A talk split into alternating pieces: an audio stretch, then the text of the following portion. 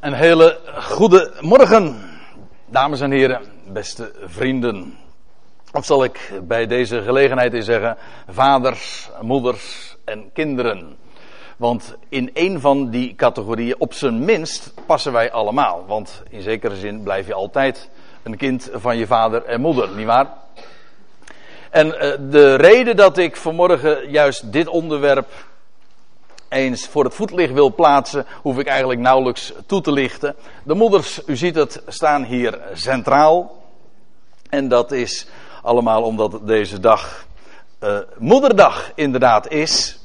Maar het leek mij een, een goede gelegenheid om eens wat schriftplaatsen onder ogen te zien deze morgen en te overwegen dat wat de schrift heeft te vertellen over het gezinsleven. Het licht dat God laat schijnen vanuit zijn woord over het gezinsleven. En ik ben daarbij op voorhand natuurlijk gedoemd om een, een keuze te maken. En ik wil vanmorgen eens wat schriftplaatsen de revue passeren. In met name de brieven van de apostel Paulus, hoewel we uiteindelijk zullen eindigen in de Torah van Mozes. En op zich is het natuurlijk wel wat eigenaardig dat ik daarbij vanmorgen vooral eens wil stilstaan bij wat Paulus erover te melden heeft, al was het maar vanwege deze overweging. Want Paulus was, zo is bekend van hem, een vrijgezel, een single. En wat zou hij nou te melden hebben over het gezinsleven? Nou, ik kan u vertellen, prachtige dingen. En ook de, het feit dat ik me vanmorgen beperk tot de brieven van Paulus is op zich ook al, daarin heb ik ook een keuze moeten maken, want ik had veel meer schriftplaatsen daarvoor kunnen uitkiezen. En, maar goed, je moet op een gegeven ogenblik zeggen van daar wil ik het met name over hebben en daarbij stilstaan. Paulus was zelf een vrijgezel en hij motiveert dat trouwens bij gelegenheid ook. En er is geen hoofdstuk waarin hij dat zo uitgebreid doet, feitelijk, als 1 Korinthe 7. 1 Korinthe 7 heeft de reputatie te gaan over het huwelijk, maar feitelijk, laten we eerlijk zijn, misschien mag ik dat niet zo zeggen, is het niet zo correct, maar feitelijk is het zo dat deze, dit hoofdstuk een aanbeveling is voor mensen om vooral vrijgezel te zijn. Dus laten, als we het hebben over uh, vaders, moeders en kinderen,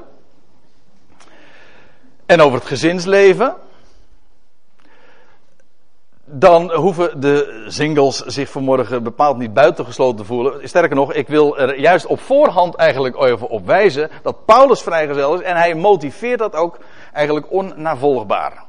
In wezen niet al te uitgebreid, maar feitelijk in dat hele hoofdstuk, ik meen dat het 243 versen heeft, maar eigenlijk eh, klinkt in elk vers toch wel door dat er niets mooier is dan vrij te zijn.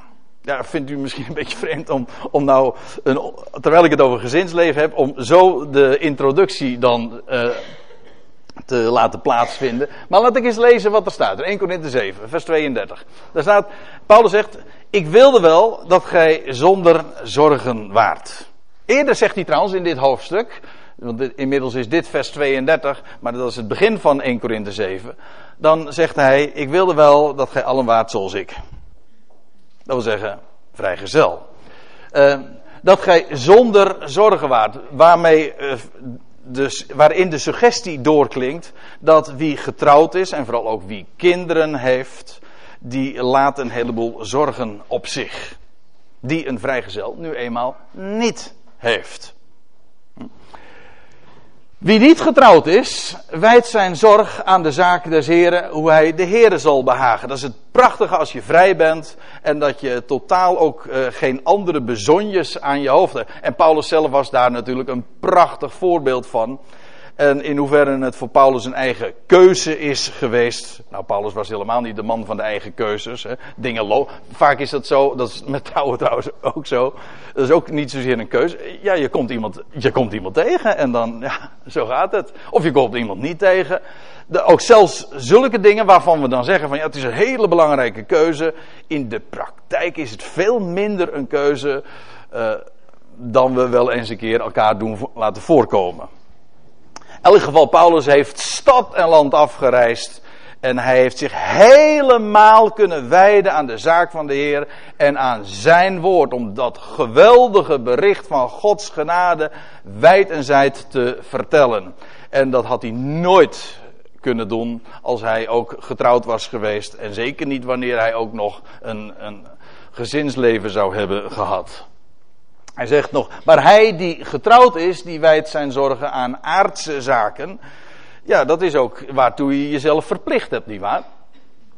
Als je het ja-woord hebt gegeven, dan zou je ook inderdaad zorg dragen voor je man, voor je vrouw en voor eventuele kinderen. Aan die aardse zaken en die nemen toch aanzienlijk tijd in beslag. ja, ja, ik ben getrouwd met een vrouw die eh, gelukkig heel veel uit handen neemt. Maar daar heb ik het even niet over.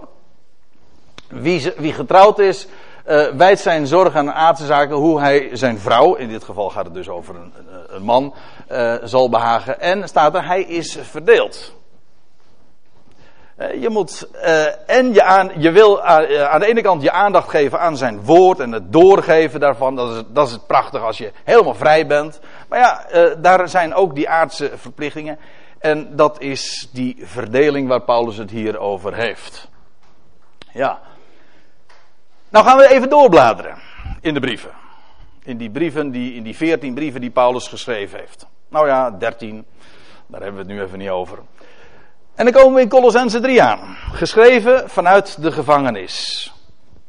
Zijn de laatste brieven die Paulus heeft opgetekend. Maar het, zijn, het is niet alleen het eindpunt van zijn brieven, maar ook het hoogtepunt. De climax. Vanuit de gevangenis laat Paulus zo ongelooflijk veel geheimen het is met opzet dat ik dat woord ook zo gebruik. Geheimen, geheimenissen, verborgenheden van Gods genade schijnen ongelooflijk. En dan zegt hij in hoofdstuk 3, en ik heb er even onder gezet, aardse zaken zijn ondergeschikt. Ja, dat is ook zo. Eh, je hebt de hemel en daaronder de aarde. Dat is heel mooi geformuleerd op deze manier.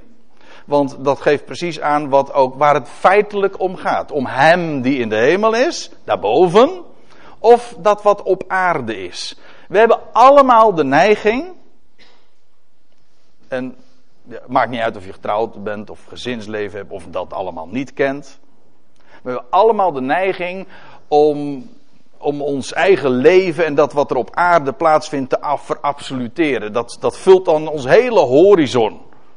Terwijl we dan niet in, uh, zo gemakkelijk daarin helemaal in opgezogen worden en ons niet realiseren dat dit leven hier, het gewoon dit ondermaanse, ons eigen privé bestaan met zijn bezonjes enzovoort, dat het maar een zandkorreltje is aan die stranden van de eeuwigheid. Met dank aan een dichter. Dat is het. En dat je eh, je beseft, nou, Paulus zegt in Colossense 3, hij had, daar zijn natuurlijk een paar hoofdstukken al aan vooraf gegaan, en waarin hij gesproken heeft over de heerlijkheid van de opgestane Christus. Indien gij dan met Christus opgewekt zijt, dat is een mooie dubbelzinnige term natuurlijk, hè? zeker in het Nederlands. We zijn opgewekte mensen.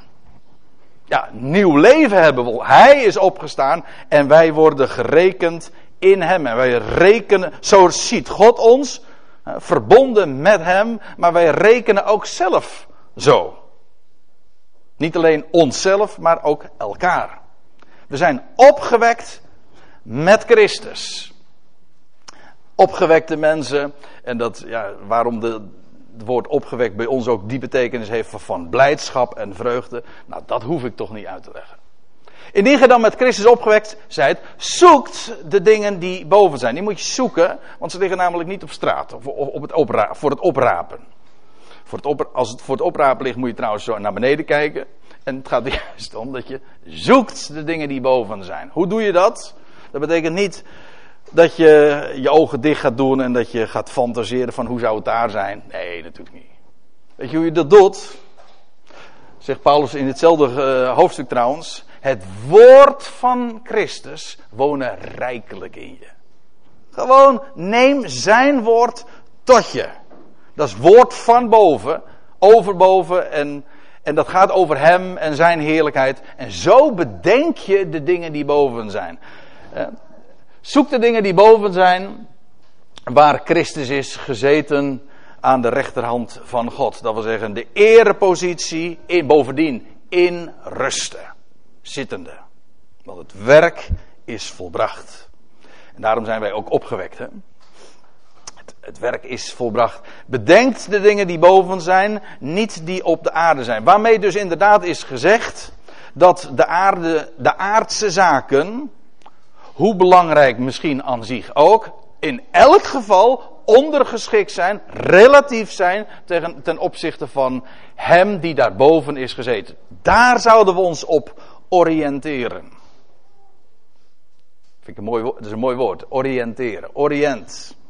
Je richten op, op het oosten. Daar waar de zon op komt. Ja.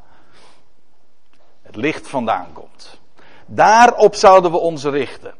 Uh, niet die, bedenk die dingen die daar zijn, niet die op de aarde zijn. En terwijl Paulus dat zo beschrijft, en dat is het fraaie in zo'n, in, in deze brief, maar in het algemeen ook zoals hij dat dan naar voren brengt, dat is absoluut niet wazig. Dit is, dit is de realiteit. Dit is precies waar het allemaal om gaat. En we zouden ons realiseren, dagelijks dat het gaat om Hem, die momenteel ontrokken is aan het oog, die verborgen is, die daarboven is, daarom moet je het ook zoeken. Het ligt niet aan de oppervlakte, maar daar draait het om. Maar betekent dat dat de aardse zaken dus daarmee dus eigenlijk uh, zouden worden geminacht? Nou, in tegendeel, want als je dan even doorleest in Colossense 3, dan gaat Paulus spreken over de verhoudingen van de gelovigen onderling, maar ook hoe we zouden leven hier op de aarde. Want kijk, als wij bedenken de dingen die boven zijn, dat, dat geeft aan dat wij zelf hier nog beneden zijn. met onze beide voeten op de aarde. Stevig. Met beide benen op de aarde, ja. En met ons hoofd in de wolken, denk ik dan.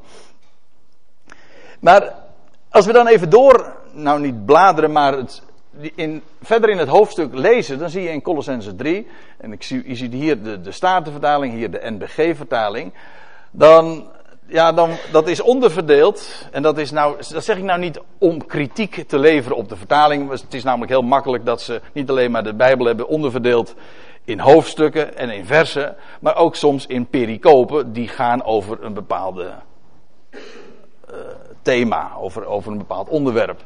En dat zie je hier ook. Dan zie je in de Statenvertaling staat er boven vers 18 de huiselijke plichten. Of in de MBG-vertaling de christelijke huisregels. En dan heb je gewoon de Bijbel ingedeeld in die pericopen. Dat is prima en tegelijkertijd misleidend. Waarom? Omdat je dan feitelijk aan het knippen bent en de samenhang zomaar dreigt en het oog voor de samenhang dreigt te verliezen. En ik trek me er ook even niks van aan. Want als je nou hier begint. Ja, ik hou al niet zo van deze, van deze terminologie. Ik heb op zich niks tegen plicht hoor. niet waar? We, het is een mooi gezegde. Adeldom verplicht. En dat is eigenlijk ook de, de strekking van wat Paulus in deze brieven zegt. En we zijn op zo'n hoge positie geplaatst. Wees je bewust van je status. Wat God jou heeft toevertrouwd. Adeldom, adeldom verplicht, dat klopt. Maar er is, er hangt altijd zo'n, en dat is ja, in de traditie van de kerkgeschiedenis zo ook uh, al heel vroeg ontstaan, een wettische sfeer om dat christelijke leven. En dat, en juist als je de Colossensebrief leest, dan zie je dat alles genade is. En ik wil me daarom ook even niks aantrekken van die, die kopjes. En daarom begin ik ook niet hier te lezen, maar al in vers 17. Waarbij ik me heel goed uh, van bewust ben dat ik dan ook nog aan het knippen ben, want dan laat ik ook het voorgaande weg. Maar ik vind het belangrijk. Als je het hebt over het gezinsleven en over de, de verhoudingen binnen het huis, vaders, moeders, kinderen, dan zou je eerst al dit weten. Dit is de intro. In vers 16 had Paulus al gesproken over Gode dank brengt in uw harten. En dan zegt hij eh, vervolgens, en al wat je doet, alles wat je doet, met woord, dat wil zeggen dat wat je zegt, wat je spreekt, de gesprekken, Alles wat uit je mond voortkomt. In, met woord of werk. Dus kortom, alles wat je doet. Feitelijk is daarmee alle aangegeven. Alles wat een mens onderneemt. Want je spreekt of je doet iets. Al wat je doet met woord of werk, doet het alles in de naam van de Heer Jezus. En wat betekent dat dan? Wel, God de Vader dankende door Hem. Dus wat we ook, ook zeggen, wat we ook doen, wat we, of we nou naar ons werk gaan, of we zijn thuis, of we zijn in gesprek met mensen, dat in alles wij ons ervan bewust zijn God is degene die ons rijkdom geeft, die ons geeft wat we nodig hebben, die de God van ons leven is. Nou ja, en ons bewustzijn van al die genade die we in Hem hebben en altijd Hem zouden danken. Het hele, wat is nou het typerende van een leven in genade? Je kan dat zo zeggen van ja, leven uit genade of leven in genade. Wat betekent dat dan? Nou, hier staat dat dankende, daar staat in het Grieks dat woordje eucharistos. Nou, dat woordje, ik, ik, heb het vast hier wel eens vaker uh, naar voren gebracht, maar dit is belangrijk om te zien. Dat eucharistos, dat, dat heeft te maken met charis. Dat is genade. Danken is in het Grieks Niks anders dan spreken van genade. Eigenlijk van goede genade. Eugar, eugaris.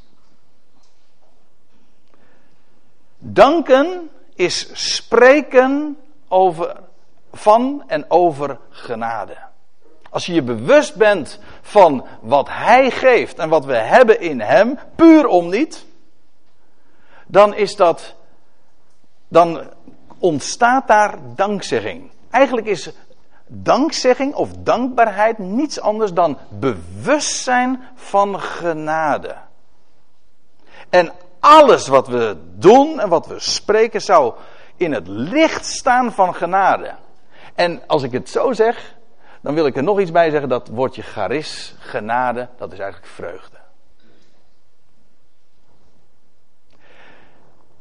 Wat je bij Paulus zo duidelijk iedere keer weer op de voorgrond gesteld ziet, is dat leven met Hem, dat is een leven in vreugde. Ten alle tijden, in alles wat je spreekt, in alles wat je doet, want Hij geeft, Hij geeft in overvloed. Vandaar ook dat trouwens Paulus in dezezelfde brief ook spreekt over overvloeiende in dankzegging.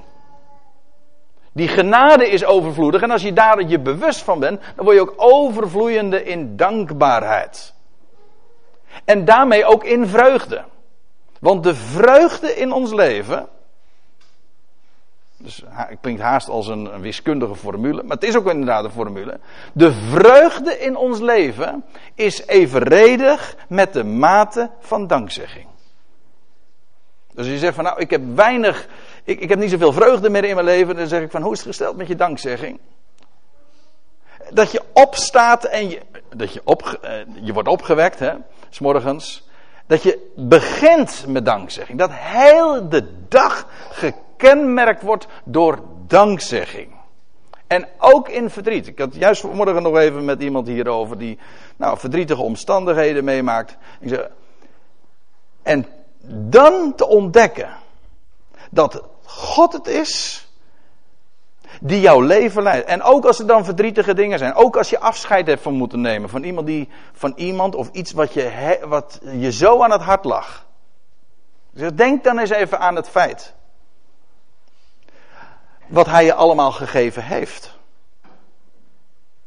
En de vreugde die het eh, je heeft bereid. En de herinneringen die je, die je eraan overhoudt, nietwaar? Hem altijd te danken, want er gaat nooit iets mis. Dat bewustzijn, dat is zo geweldig. En dat je leven daardoor, uh, dat dat licht in je leven schijnt. In alles. Dankzegging, genade, vreugde. Nou, en ik zeg dit, Want u zegt, wat heeft dit met, met gezinsleven te maken? Nou, alles. Want nu gaat Paulus vervolgens specifiek de vrouwen aanspreken, de mannen aanspreken, de vaders aanspreken, als, als vader en moeder. Maar hij zegt dat tegen deze achtergrond, met deze introductie van genade. En hij bemoedigt vervolgens de, de vrouwen, de mannen, de kinderen, de vaders, de moeders. Hij moedigt ze aan om te leven in die vreugde. Want weet u, degene die leeft in genade, die zich bewust is van wat hij geeft en dat ook dagelijks uitspreekt en hem daarvoor dankt in de naam van de Heer Jezus Christus, hij die opgestaan is uit de doden. Als je dat doet, dan word je blij. Maar juist de men, degene die blij is, die wordt geschikt gemaakt in dat wat hij is. In de rol die je nu eenmaal in het leven speelt. Je bent een kind, je bent een vader, je bent een moeder. Je hebt allemaal, uh, dat geldt trouwens ook nog daarbuiten, buiten de huiselijke kring, als werkgever of als werknemer. Als je weet hebt van genade en daaruit leeft, dan maakt je dat een geschikte echtgenote. Waarbij het woord geschikt natuurlijk wel leuk is, want daar zit het woordje schik in. Maar dat is een woordspeling die ook alleen maar in het Nederlands opgaat. Dat maakt je een geschikte echtgenote. En ook een geschikte echtgenoot. Nou ja, hoe zegt. Ik vind dat nou wel heel erg mooi eh, idealiserend uitgesproken. Dat is ook zo. Maar dat is juist het machtige ideaal. Dat is wat Gods genade in een mensenleven kan bewerken. Dat je inderdaad, dat Hij zoiets jou gaat maken. Dat is niet een last van wat je moet doen. Nee, dat is wat Hij bij machten is van jou te maken. En dat je Hem daarvoor ook dankt. Dat je een, een vrouw mag zijn van je man. En een man mag zijn voor je vrouw. Dat je een vader mag zijn voor je kinderen. Of een moeder mag zijn voor je kind. Of dat je, dat je een kind mag zijn van ouders. Dat je, als je leeft in het bewustzijn dat God God is en jou in die positie geplaatst heeft, dan maak je dat met recht geschikt. En de rol te vervullen die, die uh, bij jou past. Paulus begint in Colossense 3, vers 18. Vrouwen, wees uw mannen, uh, uw, nou ja, mannen. uw man, ja, vrouwen, wees uw man onderdanig. Dat is wel eigenaardig trouwens.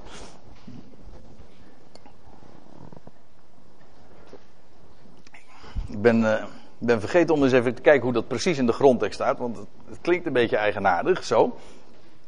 Maar goed, zoeken we op. Uh, vrouwen, wees uw man onderdanig gelijk het betaamt in de Heer. Dat wil zeggen, de, de man wordt geacht het hoofd te zijn. Dat is niet erg correct natuurlijk, om dat zo te formuleren. Maar de man, waarbij de, het hoofd, ik, ik benadruk dat, dat moet je tegenwoordig echt doen. Want anders wekt het verkeerde associaties op. Een man is niet de baas maar hij is het hoofd. Dat is heel wat anders. Mijn hoofd is niet de baas over het lichaam, geen dictator. Mijn hoofd stuurt het lichaam. Dat is heel wat anders. Mijn lichaam is niet onderworpen aan het hoofd, maar mijn, mijn, het hoofd gaat ook voorop. Is de eerste. In de Hebreeuwse denkwereld, Paulus was een Hebreeër. In de Hebreeuwse denkwereld is dat zelfs heel, uh, heel vanzelfsprekend. Het woord hoofd is synoniem met het woord eerste. Het is wel grappig om dat juist op deze dag te vertellen, want het is vandaag zondag. In het Hebreeuws is dat Yom Rishon. Yom Rishon betekent uh, de dag van het hoofd. Maar het betekent gewoon de eerste dag. Rishon, Rosh. De eerste dag. Het, de, het hoofd is degene die de eerste. Wat, wat verschijnt er bij de bevalling ook als eerste? Juist. In, in, normaal gesproken dan, hè? Het hoofd. Het eerst, dat wat voorop gaat. Nou, de man wordt geacht degene te zijn die voorop gaat. En dan, en dan wordt er gezegd hier tegen de vrouw, vrouwen, erkent uw man daarin. Wees, wees vrouw en erken hem daarin als degene, als de teamleider, zeg maar. gelijk het betaamt in de Here. Waarbij trouwens wel grappig is dat wij mannen ook heren noemen. Hm? De heer des huizes. Degene, in, in het woordgebruik, wij zeggen dames en heren. Maar een heer is gewoon, in het taalgebruik zit het nog zo verankerd. Namelijk de gedachte dat de man degene is die leiding geeft. Mannen, hebt uw vrouw lief. En hier heb je trouwens weer, hè, mannen, hebt uw vrouw lief. En wees niet ruw tegen haar. De verleiding voor een man is juist omdat hij in fysieke zin al uh, over het algemeen wat sterker is, zou hij gemakkelijk kunnen uitvaren tegen zijn vrouw. En dat hoeft nog niet eens fysiek te zijn. Dat zou helemaal erg zijn een, een, een, man die zijn vrouw zou mishandelen, maar dat kan ook verbaal ruw zijn. In, in de Petrusbrief lees je dat een, de mannen hun vrouwen zouden behandelen als, staat er, nee, niet broosvaatwerk, brooservaatwerk. Ja.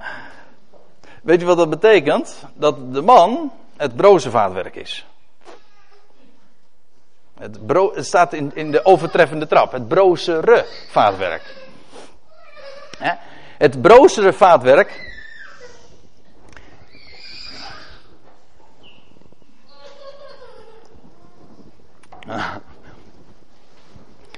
Ja, kinderen horen er helemaal bij hoor. Dat is een van de filosofieën ook in deze, in deze samenkomst. Huip hebben het ook wel eens toegelicht. Kinderen horen helemaal bij. En als ze dan eens een keertje aan de, aan de wandel gaan en uh, gaan janken of zo. Nou ja, hè, dan. Uh, dat hoort er helemaal bij, ja, precies. Daar doen we niet moeilijk over. Ik hoop dat u dat ook niet doet. Ook daarin verdraagt elkaar. Wat dat betreft, een gemeente zijn, samen zijn, dat is ook in wezen een vorm van familie zijn. We, spreken elkaar toch niet voor niks aan als broers en zussen. Goed. Uh, dat de vrouw het brozere vader. Wat? Brozer, zwakker. De man is het zwakke geslacht, de vrouw het zwakkere geslacht. Dus we zitten allemaal in hetzelfde schuitje. Hm? Waarbij uh, allerlei andere factoren uh, ook nog een rol spelen. Nou, daar hoef ik nu verder niet over uit te wijden. Die het voor een vrouw moeilijker maken. De, de hormonen, de maandelijkse problemen, et cetera de man zou de vrouw erkennen, respecteren. Hebt uw vrouwen lief. Dat is, dat, dat is niet romantisch. Als romantiek ook nog een, uh, een geschenk is dat in, je, in het huwelijksleven beleefd mag worden, dan is dat een extra genade. Maar het is hier heel nuchter ook. Hebt uw vrouwen lief. Niet eens, niet vindt uw vrouwen lief. Dat, ja, dat hoeft helemaal niet. Het kan zijn dat de, dat, de ander zich op een manier gedraagt. wat die nou niet bepaalt gevoelens. Uh, uh, verliefde gevoelens oproepen. Nou en? Een nee, maar je hebt elkaar. Ik zeg het serieus. Moet niet lachen. Zo leuk is het allemaal niet hoor. Man, je hebt elkaar het jaarwoord gegeven. En of in, in goede dagen, voor in goede dagen, in kwade dagen, als de ander leuk is, als de ander niet leuk is. Dat, dat speelt geen rol. Hebt elkaar lief. Mannen, hebt uw vrouw lief en wees niet ruw tegen haar. Ga gewoon liefde bewijzen. En haar erkennen als vrouw, als echtgenote. En dat is ook als je zelf de genade hebt ondervonden van hem, dan is het niet moeilijk om de plaats in te nemen die, waarin God jou geplaatst heeft als man, als vrouw. Kinderen, staat er dan vervolgens in vers 20, gehoorzaamt, gehoorzaamt uw ouders in alles, want dit is welbehagelijk in de Heer. Welbehagelijk betekent eigenlijk gewoon, dat is goed voor hem, dat, daarmee doe je hem een plezier. En de kinderen keken allemaal een heel andere richting op. Maakt niet uit. Maar dit is precies waar het, uh, wat de kinderen te doen staat. Dus eigenlijk, het is allemaal heel simpel hoor. Wat hier ook gezegd wordt, je kunt daarover uitweiden, maar Paulus zegt dat in één zin. Ik, ik, ik plaats het nu allemaal wat in de schijnwerper en ik licht een en ander toe. Maar wat de kinderen te doen staat, is hun ouders te erkennen. In, in de parallelbrief, eh, of in een parallelgedeelte in Efeze 6, daar zegt Paulus nog dit. En ik vind het wel de moeite waard om daar ook nog even op te wijzen. Daar staat dit. Uh, eert uw. Paulus haalt dat aan uit de Torah, uit de tien woorden. Eer uw vader en uw moeder. En dan zegt Paulus erbij: Dit is immers het eerste gebod met een belofte. Kijk het maar na in de tien woorden. Het is het eerste gebod met een belofte. En dan staat erbij: Opdat het u welga en gij lang leeft op aarde. Nou weet ik wel, in de tien woorden heeft dit een speciale strekking ook voor Israël. Nationaal. Dat wil zeggen, tegen Israël wordt gezegd dat ze hun ouders, hun vader en moeder zouden respecteren. Waarom? Wel opdat ze dan als natie ook lang zouden leven in, in het land. Hè, op aarde in het land. Dus in, het Hebreeuws is dat exact hetzelfde. Maar daar gaat het Paulus hier ook niet om. Paulus zegt. Eer je vader en moeder. Hij zegt het is een gebod, een belofte. En dat zou ons de oren doen spitsen. Want wij hebben juist met te maken met die belofte. Waarom, wat, is, wat is de belofte? Opdat het u wel gaat. Daarom. Als het, je, als het je te doen is ook om je eigen geluk voor kinderen, dan is het het allerbeste, dat is wat hier staat, om gewoon je ouders te respecteren, te eren als vader en moeder. Het zijn je ouders. Ook al ben je het soms niet eens met dat wat ze zeggen, het zijn je ouders. Geef hen de eer die ze daarvoor ook verdienen. Op, en dan staat erbij, opdat het u wel gaat. Het is een gebod, het is een woord met een belofte. Opdat het je wel gaat. Vervolgens, Colossense 3, vers 21, want we lezen even verder. Vaders, prikkelt uw kinderen niet, opdat zij niet moedeloos worden. Ook hier zie je weer nog steeds dat in doorklinken wat Paulus hier, eh, hier uh, voorafgaand aan eh, heeft opgetekend, hè, over die genade. Dat vaders zouden leven ook uit genade. In dankbaarheid aan Hem, in vreugde en niet de, de kinderen de lat altijd hoog, te hoog leggen en dat ze het nooit goed doen. Ja, ik, ik, moet uitkijken hoor met mijn woorden, want mijn eigen kinderen zitten hierbij. En mijn vrouw ook nog eens een keer. Maar goed, dat krijg ik straks wel te horen. Maar deze woorden zijn, ze zijn zo'n eh, geweldige aanmoediging om ook inderdaad de plaats in te nemen waarin God ons geplaatst heeft. Vaders, prikkelt, je kinderen niet, dat wil zeggen, irriteer hen niet. En nee, betekent vooral ook, uh, leg hen geen last op, want het blijkt ook uit het verband, opdat ze niet moedeloos worden. Ze doen het nooit goed. Moedig ze juist aan. Sta enthousiast in het leven, enthousiasmeer je kinderen ook. Maak ze blij. Wijs ze op wie hij is en wat hij geeft. In het parallelgedeelte, waar ik zojuist ook al naar verwees, Efeze 6, daar staat. En gij vaders, dat is eigenlijk iets soortgelijks. Verbittert uw kinderen niet, maar staat er. Voed hen op in de tucht en in de terechtwijzing van de Heer. Dat wil zeggen in de correctie van hem. Wijs hen altijd. Hier, er worden twee dingen tegenover elkaar geplaatst. In, hier in Colossens 3 het prikkelen. Hè, met als gevolg dat ze moedeloos zouden worden. En hier verbitteren. En dat tegenover staat hen opvoeden in de, in de tucht, dat wil zeggen de discipline en de terechtwijzing van de Heer. Met andere woorden, die terechtwijzing van de Heer en de, en de tucht van de Heer, heeft, dat maakt hen blij. Dat verbittert hen niet. Integendeel, dat, dat, dat is juist het tegenovergestelde effect. Ook hier zie je trouwens, als je goed leest, dat hier genade in doorklinkt. Dat vaders en moeders, maar vaders in de eerste plaats ook, hun kinderen zouden voorhouden wie hij is. Niet met de opgeheven vinger van dit. Nee, dat is juist hen moedeloos maken. Toch? Als je, dit moet je doen, dat moet je doen, ze allemaal een last opleggen. Dat is juist je kinderen verbitteren en prikkelen. Nee, wijs hen op dag en dagelijks. Want dat is tucht, hè? discipline. Discipline. Elke dag wie hij is, op de rijkdom van zijn woord, wat hij vermag te doen in, jou, in, in, hun leven ook. Kijk, dat is een voorrecht. Daar word je trouwens zelf ook nog blij van. Dat is niet hen een last opleggen, want dat is die verbittering, dat is dat moedeloos maken. Nee, maak hen blij. Wijs hen op de rijkdom van het leven uit zijn woord. Oh, dan moet ik wel uitkijken.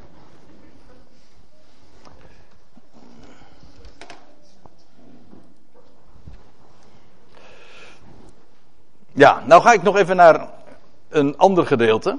Dat is een, een mooi voorbeeld van iemand die een moeder had van, die bij name ook genoemd wordt. Timotheus. Timotheus was, zijn naam betekent Godvereerder. Hè? Prachtig woord, prachtige naam. Vereerder van God. Maar van die Timotheus lees je dat eh, hij was een medewerker van Paulus. Eigenlijk was hij de, de, degene ook die de, het stokje van Paulus overnam. Dat lees je in de, in de tweede Timotheusbrief ook. Oh, trouwens, dat is deze brief. Hij krijgt de geestelijke erfenis van Paulus overgeleverd. En Paulus is in deze persoonlijke brief spreekt dan uit wat, wat Timotheus voor hem betekent. Hij, hij zegt dan in vers 4 van het eerste hoofdstuk: Immers, als ik denk aan uw tranen, verlang ik u te zien om met blijdschap vervuld te worden. Zie je, de, de, de affectie die klinkt er zo schitterend in door. Ze hebben zoveel meegemaakt. Hij zegt, als ik denk aan je tranen, hij zegt, ik verlang je straks weer te zien met om met blijdschap vervuld te worden. En dan zegt Paulus erbij, en dan komt mij voor de geest uw ongeveinsd geloof. Er staat ook heel veel geveinsd geloof. Dat heet dan vroomheid. In de negatieve zin van het woord. Nee, Timotheus was iemand met een ongeveinsd geloof. Niet een, met, met, een mooi gezicht. Nee, dat was gewoon puur. Echt. Hij vertrouwde op de Heer en dat was zijn leven. En Paulus zegt dan, mij komt voor de geest uw ongeveinsd geloof. En dan zegt hij erbij, dat vind ik wel mooi om dat op deze moederdag eens te onderstrepen en vet te drukken. Zoals, zoals het eerst gewoond heeft, staat trouwens in de aorist, dat betekent tijdloos. De formulering hier suggereert alsof de grootmoeder al overleden is of zo. Maar dat is niet de gedachte. Nee, eerst woont het in uw grootmoeder Lois. Dat wil zeggen dat ongeveinsde geloof. En in uw moeder Eunice, of Eunice zoals het hier wordt weergegeven. En zegt, voegt Paulus daaraan toe, en ook daarvan ben ik overtuigd, woont in u. En wat een voorrecht voor een man als Timotheus. Timotheus was een jonge man. En van hem lezen we in, in het boek Handelingen al. dat hij een, een niet-Joodse vader had. Hij, was ook eh, in aanvang niet besneden. Paulus heeft dat later hem wel laten doen. Ter wille van de Joden staat er daar nog bij. De naam van de vader wordt niet vermeld. Misschien heeft hij helemaal niets met geloof of zo eh, gehad. Kennelijk, want waarom zou Paulus dan alleen de grootmoeder en de moeder vermelden? Maar zegt hij, daar gaat het ook niet om. Hij heeft een moeder gehad. En ook al eerder een grootmoeder. Die hem voor waren gegaan in ongeveinsd geloof. En wat een machtig voorrecht is het als je als kind dat zulke voorbeelden hebt. Mensen die je daarin voorgaan. Met alle lek en gebrek. Ik, ik, weet het. Maar daar gaat het ook niet om. Het, is, het leven is vallen en weer opstaan. Maar als je gewezen wordt. Altijd weer op Hem. Waar het leven werkelijk om draait. Dan lees ik nog even verder. Dan zijn we inmiddels trouwens in, de, in het derde hoofdstuk. Dat Paulus dan zegt. En dat gij van kindsbeen af de heilige schriften kent. Van zijn vader lezen we in dat verband niet, maar van zijn moeder wel. En zijn moeder heeft hem gewezen op de rijkdom van de heilige schriften. Hij was vertrouwd van jongs af aan met de heilige schriften. Kijk, dat, wat ouders daarin te doen staat is, dat zijn, is twee dingen. En dat is zelf te leven in ongeveinsd geloof. En je kinderen daarop te wijzen. Weten zullen ze het. Kijk, wat ze er uiteindelijk mee doen, dat is niet jouw zaak als vader en moeder. Laat dat ook los. Leef daar zelf in voor. Ga hen daarin voor. Wijs hen op de rijkdom en de wonderen van zijn woord en op zijn genade. En that's it. Maar eh, Timotheus was zo iemand. Hij was van kindsbeen af vertrouwd met de heilige schriften.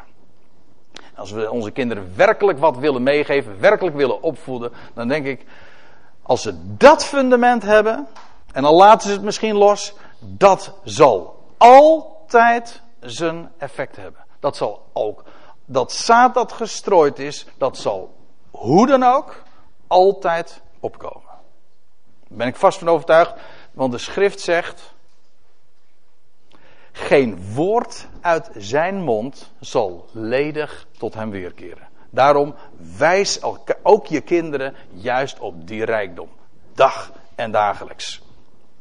En ik wil tenslotte afsluiten met een gedeelte uit Deuteronomium 6. Hele bekende woorden. En als u iets weet van het Jodendom, dan weet u ook, en als u zelf misschien Joods bent, dan, dan weet u dat het hier in het Joodse leven omgaat en volkomen terecht. Het Shema.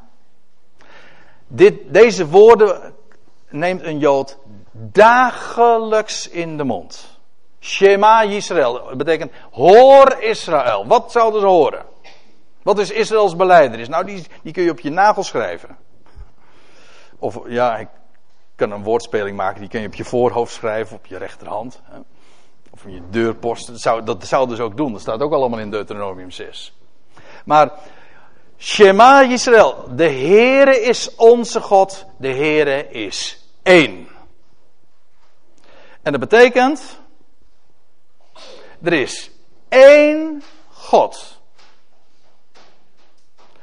En dat is maar niet een, een, een formule of een wiskundig of een getalsmatig gegeven. Nee, het is juist. Het feit dat hij één is, maakt hem uniek. Het is, het is geen kwestie van kwantiteit, het is kwaliteit. Als er namelijk meerdere goden zouden zijn, dan, dan was hij geen God meer. Hij is juist. God is God, omdat er maar één is. En daarom heeft hij alles in de hand, leidt hij alles en brengt hij ook alles tot een goed einde. Waarom? Er is één God. Dat is, als je dat weet, één God. Dus God is God. Dat is eigenlijk hetzelfde hoor. Dat zou Israël horen. Altijd. Er is één God. En dan staat er in vers 5: Gij zult de Heere uw God. Ja, ik heb zult vet, vet gedrukt. Waarom? Als je het goed leest, dit is, geen, dit is niet een imperatief, dit is een belofte. Dit is niet, een, dit is niet iets van je moet, zo, zo wordt het in allerlei moderne vertalingen dan weergegeven. Je moet de Heer, nee, het is je zult, het is een belofte mensen.